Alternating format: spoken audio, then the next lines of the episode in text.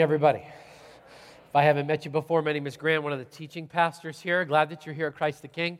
If you are on spring break, congratulations. If you're just uh, ending spring break, my condolences to you, okay?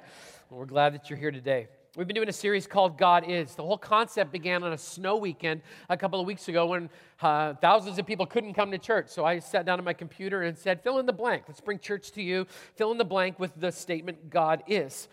And I was amazed at what people put in the blank. I was amazed at what people omitted from the blank. And so we thought, I think God's up to something. So we began to kind of roll out the concept. We had people texting in answers over the last couple of weeks. We've had over a thousand responses up to this point. At the same time this was going on, I was reading a devotional written by A.W. Tozer. And this little statement captured my imagination. It said, What comes into our mind when we think about God is the most important thing about us. So, thinking about all of that together, this week we're going to dive into two answers that came up in the responses that were really mirror images of each other. They were complete opposites, complete antithesis of each other. The first one is what I would call Christian predictable. Okay? Many people filled in the blank this way God is trustworthy. I would expect Christians to respond that way. I mean, if you hand over to Jesus your past, your present, and future, I mean, you better hope he's trustworthy, right? But this is where the tension and the hypocrisy also begin to creep in because we make the declaration and then we start adding disclaimers to it. Of course, I trust God with my kids. Just not enough to bless him to take my kid, my son, or my daughter to the other side of the world to talk to people about Jesus who may not share the same opinion that I have about Jesus. Of course, I trust God with my money, right? But not enough to live according to the financial principles that God's given us in Scripture. Of course, I trust God right up to the point where I'm no longer in control because I really like calling the shots. Of course, I trust God with my future spouse. I just want to pick him. All right? Of course, I trust God as long as I'm comfortable, completely provided for in a way that's keeping with my lifestyle and my income and doesn't require me to do anything weird. Of course, I trust God. Now, on the other side of the spectrum is a different group of people, and they don't even have to add disclaimers at all. They just boldly proclaim God is not to be trusted. They basically say you can't trust on you can't trust God. So what happens in your life basically all depends on you. The promises of God are not to be counted on. They're not they're not relevant. So every break that you have has to be self-made. So it's all on you. So here's what you need to do. You need to get out there and crawl up the corporate ladder because the piece of the pie is shrinking every single day. You need to make your own break and own your own destiny. They ultimately will say, "Look, God's a liar. You can't trust him for anything." So, where do you find yourself on that continuum? Where do we place our trust? Very recent survey went out to a number uh, uh, of Americans in this country, and they asked the question Who, where, or in what do you place your trust? The number one answer from Americans I put my trust in myself. It's all about me, followed by money, real estate, education, and guns. That's ironic, right? I mean, I love the irony of the fact that the number two answer, money, actually has a statement on it. You guys know what it is. Finish it for me. In God we trust. But the truth is, if we were honest, we would have to say, no, in me I trust. In me I trust because it's my life, my money, my house, my education, and my gun. And that's what keeps me safe and secure in this busted upside down world. So, which is it? Where do we find ourselves on the continuum? Is it the nice, pat Christian answer with all of the disclaimers that we don't want to talk about? Or is it the bold denunciation of the statement that's printed on our cash? All weekend long, I got to this point, it just kind of gets tense in the room. Let's just stay with it, right? So last Saturday morning, I'm out doing my little experiment again. I'm asking questions as I'm standing in coffee lines, and I was getting ready to come and do a memorial service here at the church. I went to visit one of our uh, missionaries from uh, uh, that was here visiting in the area, and I'm standing in line at Bakerview Woods. And there's a young urban professional standing behind me. Right? He's got a nice suit on, he's got a wool overcoat, and he's got a man purse. Okay, that's not how I roll, but good on you. Okay, and so I'm standing there, and I said, "Hey, I'll buy your coffee if you answer a question." And he's just like, Sure, just so you know, Christ the King, I know who you are, okay? So don't come and stand behind me all the time. you people are not subtle at all. I walk into a coffee shop and people stand up. They've already got a coffee, but they're just, here we are, you know. really? Wow. And by the way, if it's my kid wearing his fishbook sweatshirt, it's not me, okay? Leave Braden alone. You're starting to bug him. All right, so. But I asked a question. Everybody takes you up on coffee in Whatcom County. I said, Can you quote the Lord's Prayer? And he's just like, Absolutely. Our Father, who art in heaven, hallowed be thy name. Thy kingdom come, thy will be done on earth as it is in heaven. Give us this day our daily bread. Forgive us our trespasses, as we forgive those who trespass against us. And lead us not into temptation, but deliver us from evil. For thine is the kingdom and the glory and the power forever and ever. Amen. He just rattled right through it, just like that. He says, he, he, told me, he goes, I pray that prayer in the morning. I pray that prayer in the evening. He goes, always pray it before important business meetings. And this is where it gets so Whatcom County because we have such huge assumptions about people's belief systems. I just assumed if you know the Lord's Prayer, you probably know the Lord. So I made the mistake, okay? Call it bad on my part. I went all Christian on him, right? And we start having this conversation until he finally stops me in my tracks and goes, Whoa, whoa, whoa, whoa, whoa, whoa, whoa. I didn't say I believed it. I just said I like saying it. It makes me feel good to say it. Now, hold on. Don't go all Christian on me and get all judgmental, okay? Before we go all weird, let's hold up a mirror because I've got a question. If you say God is trustworthy and then you add a disclaimer, do you believe it or do you just like saying it because it makes you feel good to say it?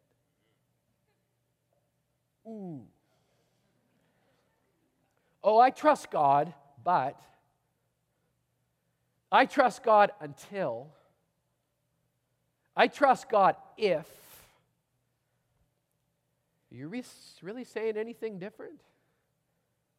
Why was I asking the guy about the Lord's Prayer? Well, I was asking because I've been doing a lot of thinking about the God that Jesus knows. The God that Jesus knows is trustworthy. Because if God was not trustworthy, why did Jesus trust him with his pain and his suffering and his will and his life? I want to make an assertion this morning. I believe the Lord's Prayer is both prescriptive and descriptive. Okay? Most of the time we talk about the prescriptive part of the prayer, and we should. Group of disciples show up and say, Hey, Jesus, teach us how to pray. And he goes, Pray this way. That's prescriptive. But there's another way to look at the Lord's Prayer, and that's to look at it descriptively. Who's on the other end? Who is listening? The God that's actually praying the prayer and the God that's answering the prayer. What does that tell us about the character of God? Let me read it again from Matthew chapter 6. Our Father in heaven, hallowed be your name. Your kingdom come, your will be done on earth as it is in heaven. Give us today our daily bread. Forgive us our debts as we also have forgiven our debtors.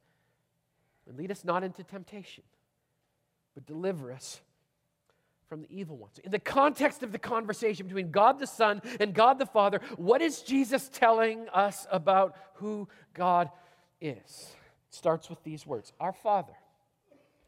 So God is our Father, not your earthly Father with all of his shortcomings. I'm the father to my children, which means they get the good of Grant and the bad of Grant. They get the strengths of Grant and the weaknesses of Grant. They get it, get me when I get it right, and they get me when I get it wrong, which means someday they will be in therapy. Okay?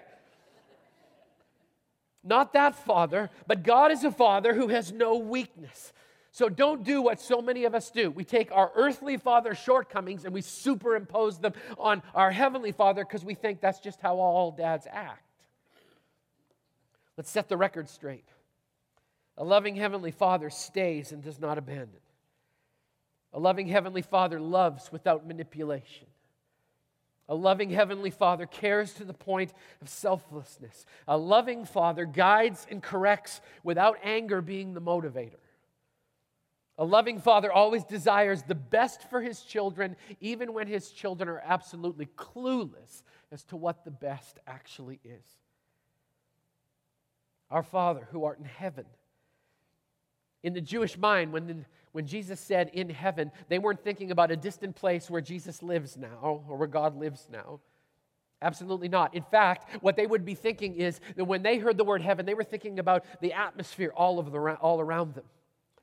Heaven referred to the atmosphere. They were actually, he was actually saying, God is, is, is in the air that you breathe.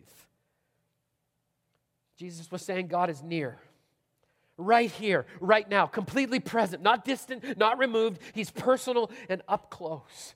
Have you ever noticed in Scripture that when God wants to get someone's attention, that He will whisper to them? Do you know why He whispers? Because you don't need to shout when you're three inches away from somebody. Everybody awake now? You with me? Good. Here's the challenge though. When God gets that close, we often get a little freaked out because we don't like God inside of our bubble. We don't like Him that near. So we tend to push him away, even though Jesus is saying God is near. Another way to say it is God is present, that he's not just here, but he's emotionally present. One of the most horrifying moments I ever had as a father is I'm sitting in our living room, and Braden, who's now 20, almost 21 at this time, was like five or six years old, and he comes up beside me, as kids do, and taps me on the shoulder and says, Dad. And I'm like, Yeah, well, you know, what do you need, Braden? And he asks me a question, and I answer the question, and then he goes about doing his five and six year old stuff. And I thought I just had a great dad moment until my wife came up and said, You know what's really sad, Grant? Is the fact you didn't hear him the first six times that he called your name. See, I was there, but I wasn't present. I wasn't actively engaged in the moment. And this morning, God is actively engaged in this moment. He has our undivided attention, and we have His. He's not distracted, He's not elsewhere, He's present. Our Father in heaven, hallowed be your name. Jesus is saying, God is holy, God is set apart, God's not broken, God's not wrapped in dysfunction. God is complete in his perfection. Nothing that happened this week caught him off guard. God is the antithesis of soiled. It's perfect. Another way of saying it is God is pure. God cannot sin. God can't participate with evil. God is pure. We're going to unpack that in the next couple of weeks as we take a look at the difficult topic of pain and suffering and where is God in the midst of all of that. Now, and the beauty of God's purity is this it's transferable. God actually wants to share his purity with each one of us. That is what allows us to stand before God with all of our past and everything that's ugly about us. And Jesus' commentary on it is though your sins be as scarlet, they will be washed as white as snow. Hallowed be your name. Holy is your name. Your kingdom come, your will be done on earth as it is in heaven. Jesus is saying God is powerful.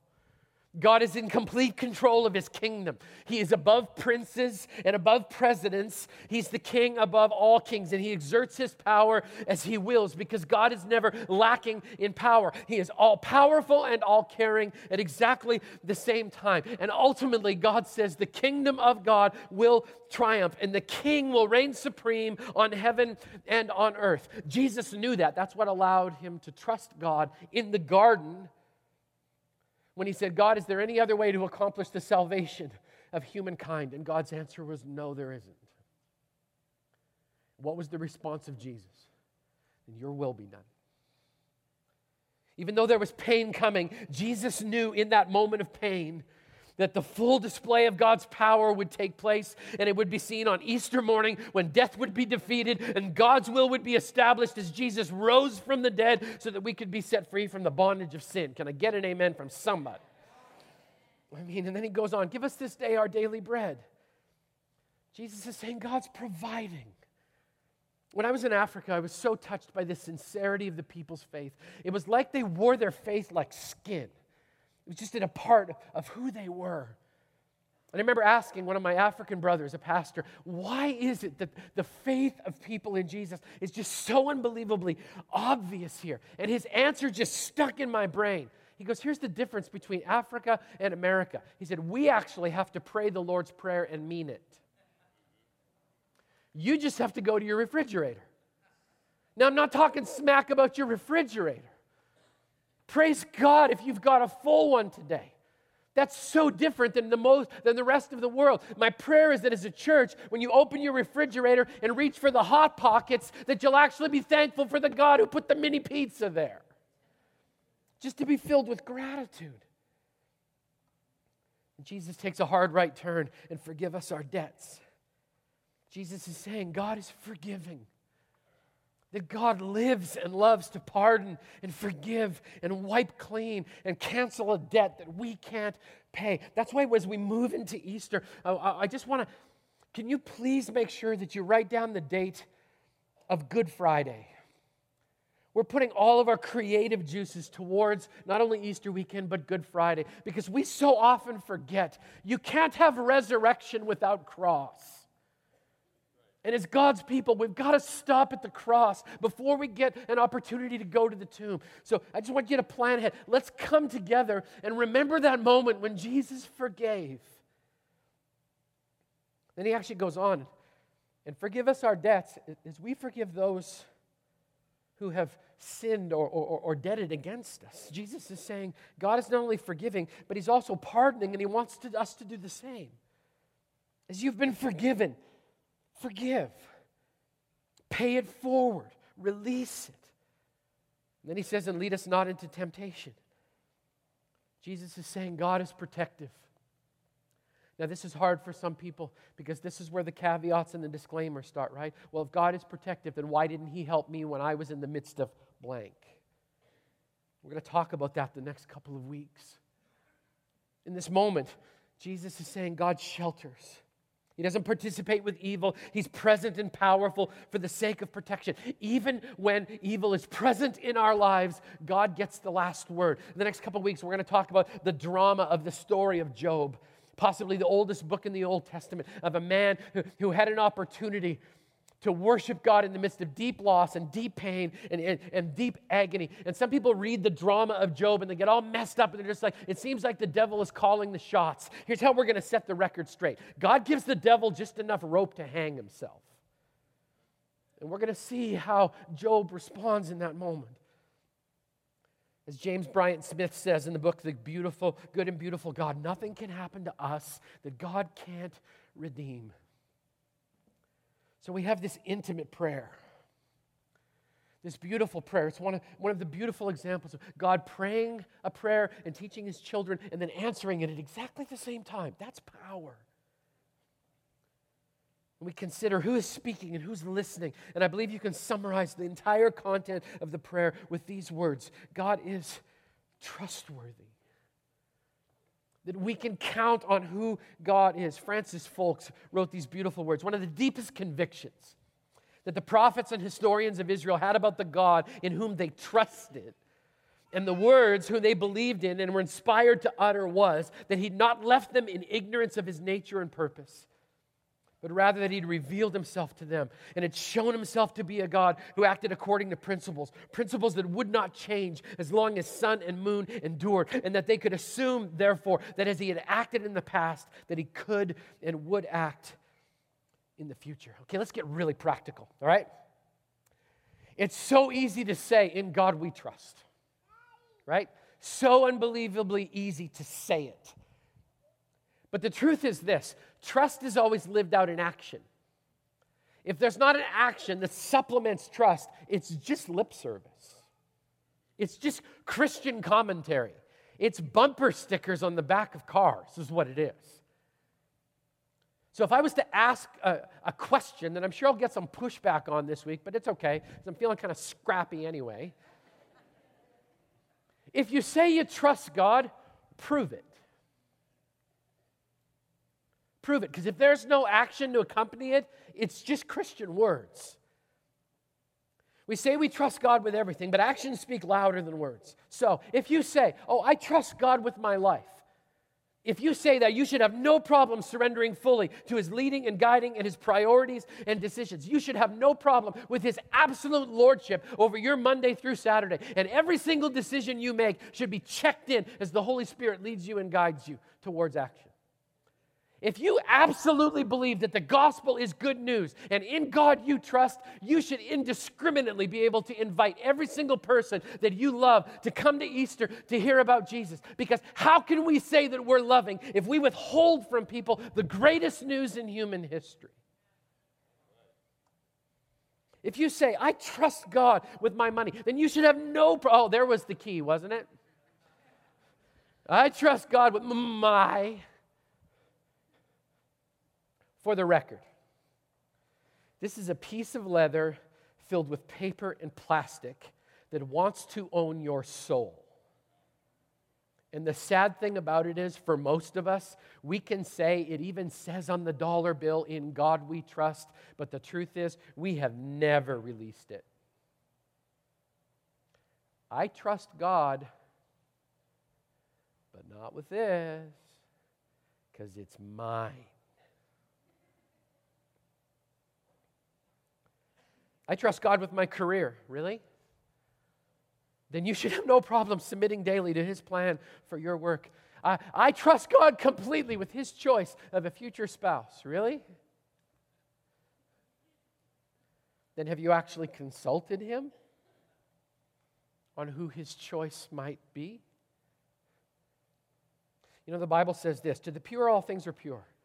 But to those who are corrupted and do not believe, nothing's pure. In fact, both their minds and their consciences are corrupted. Listen to this verse. They claim to know God, but by their actions they deny Him. So, is it in God we trust, but not if He does this? Or is it simply in God I trust? So, how does your trust live itself out every day? How do you submit your schedule to Jesus? And say, God, I trust you with every motivation for today. And so I'm going to find your divine purpose and will. And this is the calendar as I laid it out, but God, feel free to interrupt me all day long and I won't miss it. How do we submit our business, our work, our relationships so that we can actually stand with a clean conscience and say, I, I, I really do. I trust God. So my truck died last week. That's what happens when you drive a 2007 Chevy Trailblazer with a lot of miles on and a check engine light, okay? That's how it rolls. So I'm over here coming down the hill by Winco, and my truck starts making chugging, ugly, expensive kinds of noises, okay? And as I get about halfway down, it finally dies. So I pop it into neutral. A couple guys jump out, help me push it around the corner, and I'm in the parking lot by the pawn shop. So if you saw me there, that's why I was there, okay? Just so you know. And you should have stopped and helped me. So anyway, um, and so I do what all guys do when your truck stops, right? I lift the hood and I look at the engine. Not that I know anything about the engine, but that's what you do. That's man code, right? When your truck stops, you open the hood and you stare at it and go, well, this is good. There's no metal flying out and I don't see any fluid, so we should be good to go. I don't know what the truck's problem is. So I'm standing there looking at the engine and I hear a guy come up behind me and he asks a question Mind if I take a look? Scared me half to death. I banged my head on the hood and turned around and looked at him. And he's just kind of standing there and he goes, Mind if I take a look? I'm like, Sure. So he joins me in looking at the engine. That's what we're doing, right? so now there's two of us. And then he actually crawls up in the bumper and he starts looking at a few things. And, and uh, all of a sudden he goes, You know, just a minute. I'll be right back. He goes to his truck, comes back with a little box with a couple of wires coming out of it. And he takes his, you know, whatchamacallit, Dumaflinkus gagey thing, and he starts connecting it to different parts of my engine and he's doing readings and all that kind of stuff. I'm like, that's really interesting. And he essentially finally gets down and he goes, you know what? I, th- I think it's I think it's your like dynamic flux capacitor thing of thing, right? So so he goes, I think I've got one in my truck. I'm like, so he goes around the corner, comes back with a bunch of wrenches sticking in his pockets and this little black thing with more wires sticking out of it. And he works under my hood for about 10 minutes and then says, uh, Give it a shot. So I get in my truck and I turn it on and boom, off it goes. I'm like, That's awesome. So I get out of the car and I'm standing there and I'm just like, Thank you. And he says, Grant, I'm an angel and God loves you. And no, he,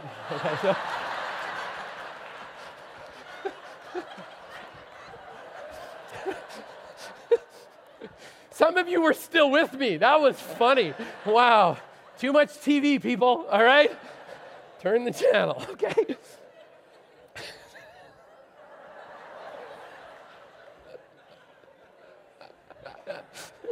Some of you were to like bow your head and pray. That's so scary.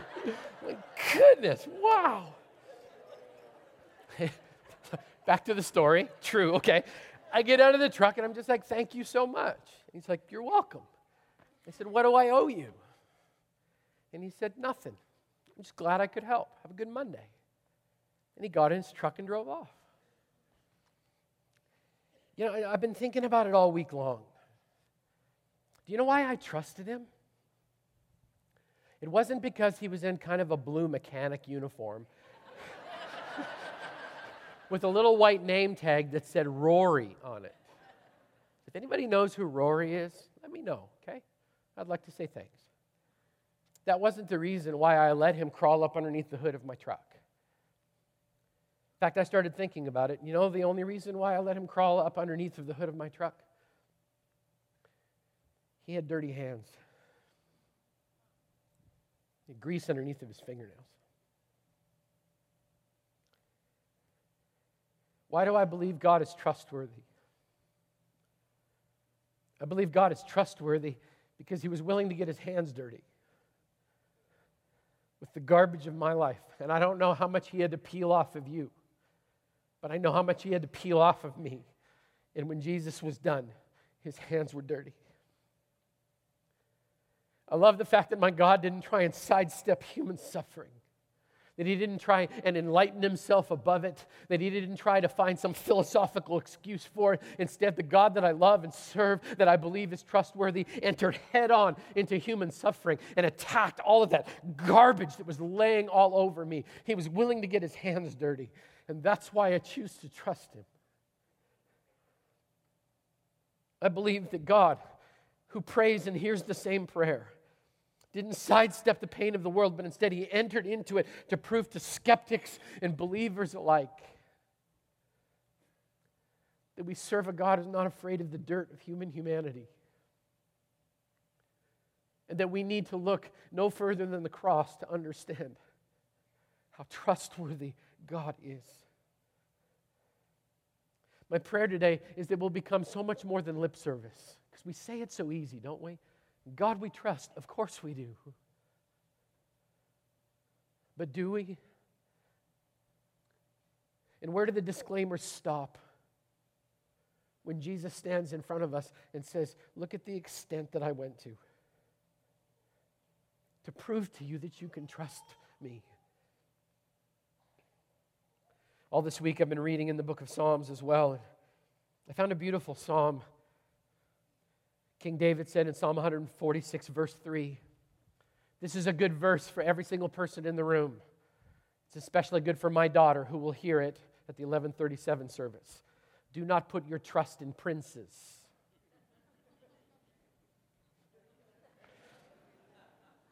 Don't put your trust in princes, in mortal men who cannot save. Don't do it. Put your trust in a king who got his hands dirty and is more than able to save. You can trust him. So I'm watching TV this past week, as many of you were, and they're showing a mountain of mud in our backyard. And there's a reporter standing there with a microphone asking a philosophical question. So many people are wondering where is God in this? And directly behind him are a group of rescuers getting ready to go into the mud. And they're all standing there with their gear, and by the cleanliness of their gear, you can tell they haven't been in yet, but that's where they're going. And they stand in a circle and hold hands before they start walking towards the mud. And because of a really good microphone, you can hear what their leader is saying Our Father, who art in heaven, hallowed be your name. Thy kingdom come, thy will be done on earth as it is in heaven. Give us this day our daily bread. Forgive us our trespasses as we forgive those who trespass against us and lead us not into temptation, but deliver us from the evil one. For thine is the kingdom, the power, and the glory, forever and ever. Amen. Let's pray. Father God, we love you.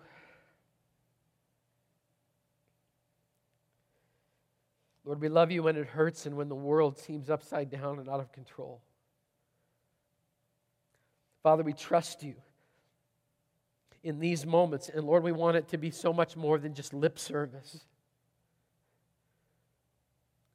God, we want it to be more than just a statement on a dollar bill. God, we want it to be the truth of our lives and the way we live our Monday through our Saturday. So, Father God, today we come before you. And we take Pastor Shabazz in Pakistan, and because we trust you, we lay him in your hands and we say, Your will be done. Father, we take our children and we lay them in your hands and we say, Your will be done. We take our finances and we lay them in your hands and we say, Your will be done. We take our relationships, our careers, our real lives, and we lay them in your hands and we whisper because we trust you, Your will be done. But Father, may you take us beyond words into that beautiful place where we go beyond the line of good intention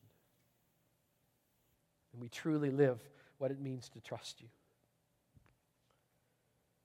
Father, I pray for any person in the room today who has never had that moment when they fully trusted you with everything about their soul, their past, their present, and the future. And I pray that today would be the day when they look to the cross and say, Jesus, forgive me.